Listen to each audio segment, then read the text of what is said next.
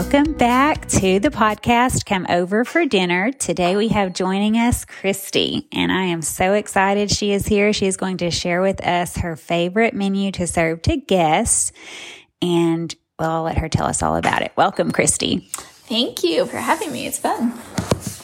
Okay, so we've talked about having guests into our home and how important that is. Before we start on your menu, can you tell me why do you think it's important to invite family and friends into your home?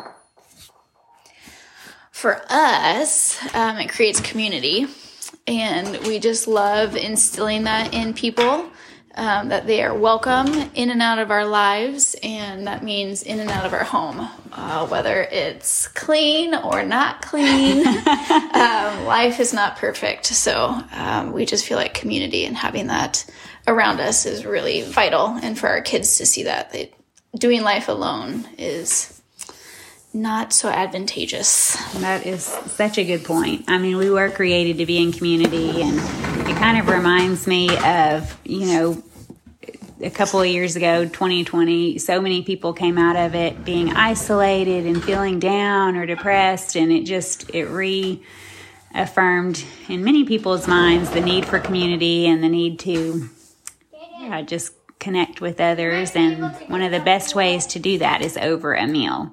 So, Agreed. we are going to talk about your favorite menu. This is actually from her mother. So, this is a tried and true top secret recipe that Top you secret. are going to hear about today. So, tell us about your mom's meatloaf. So my mom's meatloaf. Um, I have tried other meatloaf recipes, but I always come back to hers because there's a moistness to it that I really like, and it's something I can prep ahead of time. It's something I can double and put another one in the freezer. So that's why I love it, and I love serving it uh, to families with a new baby because of that iron in the beef for the new mama and the veggies that you can serve with it. So. That's why it's my tried and true go to. All right, and I will definitely post this recipe so that we can all try it. It looks delicious. When you make the meatloaf, what do you put on the side to make it a complete meal? Usually I'll do baked potatoes because gluten free for one, and most people love potatoes. So roast them or bake them whole. Um, and then a veggie, and usually I'll do a side salad too. Uh, so either roasted broccoli or peas, so easy. And if I give it as a new baby meal, like the steamable bags, so a mom can just, you know, stick that in the microwave, easy. So those are kind of my go tos. That is a great idea. And meatloaf, I think, is a comfort food. A lot of people think of it as a comfort food. So if I was a new mom or somebody recovering from Mm-hmm. something from the hospital, I would definitely want to have meat this meatloaf Yes. show up at my door. It's a good point. I would throw the, the microwave vegetables in just to feel better about the double serving of meatloaf. But uh, yes, this would be an ideal recipe to cook for company or shake it. Take Yep. it to someone. And all my kids love it actually. So oh, so they're getting their vegetables seems, in. seems to be kid friendly. And it, it does it, it in here it has green peppers chopped. You could put Mm-hmm. more. It says if if you want, then half a green pepper. Also a little bit sweeter. Sometimes I substitute red pepper or Yes. yellow or orange peppers. They're a bit sweeter, but in a meatloaf I don't think it would matter. No, it doesn't matter at all. Whatever's in the fridge, and that's the other. And you know, oatmeal usually is in your cupboard, so a lot of the ingredients usually you will have on hand, easy to throw together. So nice. So what shortcut or time saver do you use when you're making this menu if you're in a hurry? Usually I double it, uh, so it takes a little bit longer, but then I always have a backup meal.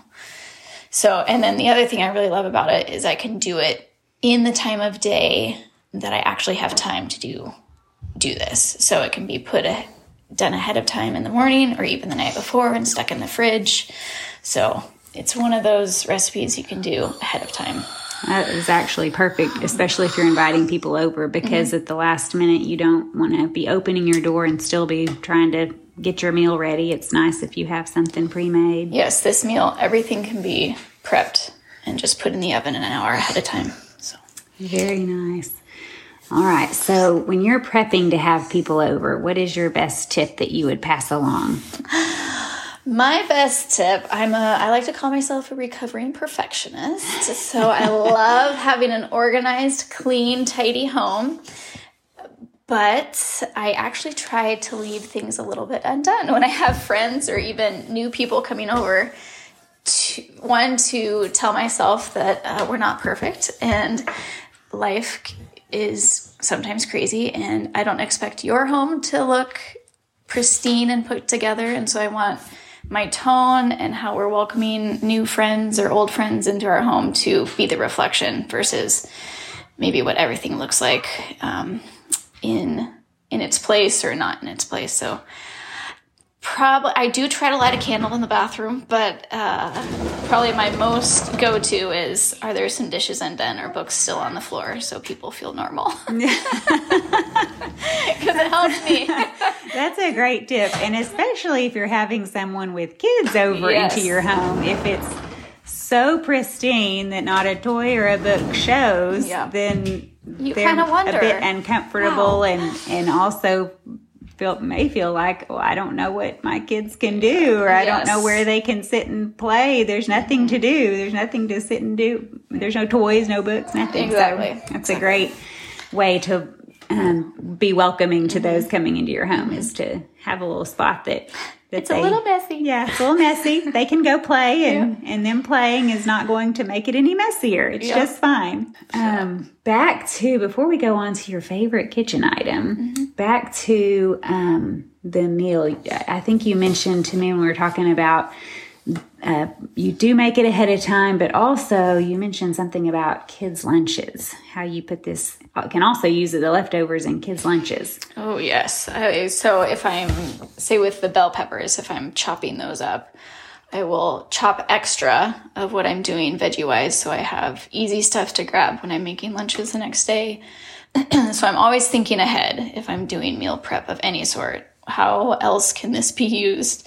Um, because I'm doing it right now, that I won't have to do it later. So, and then I love cleaning up as I go because when I sit down for a meal, to have less to do when I get up That's true. Ah, it's just a gym. After your meal, you're feeling a little. After the fiesta, you might be ready for a siesta. So, who wants to get up to a completely full kitchen of dirty dishes? Yeah. Okay, what is your must-have kitchen item, and where can we find it? Yes, must have kitchen item. I actually really love this app that I have called Plan to Eat, and I've recently learned there's others out there like it, but uh, you can grab any recipe from the internet and put it in there. You can put your own recipes in it. It compiles your grocery list. You can make menus. So whenever, obviously, we have our phones on us most of the time. So if I think of something I need, I can quickly add it to the the shopping list. So it's not a kitchen utensil, but it certainly makes my life a lot easier in the kitchen because I can add a simple ingredient I need on our grocery list or pull up a quick recipe when I'm actually in the store. And I don't have to go back home and look in the cookbook or the recipe cards. It's all right there on my phone. So that's actually my favorite kitchen item at the oh, moment. I am going to have to check this out, especially if it makes a grocery list for you. yes. I usually am jotting, you know, looking at recipes and jotting down each item and checking the pantry and all That's of right. that. So It does if- it all for if you. it does it all for you, then that's one step that I can just Mm-hmm. be done with. So Yep. that would be great. All right. Well, thank you so much for joining us and for sharing all of your hot tips and your top secret recipe from your mom. Not top secret anymore. Not top secret anymore. Mom's recipe is out there for the world to recreate. I'm excited. I'm definitely going to go home and try it. All right. Thanks for joining us. You're welcome.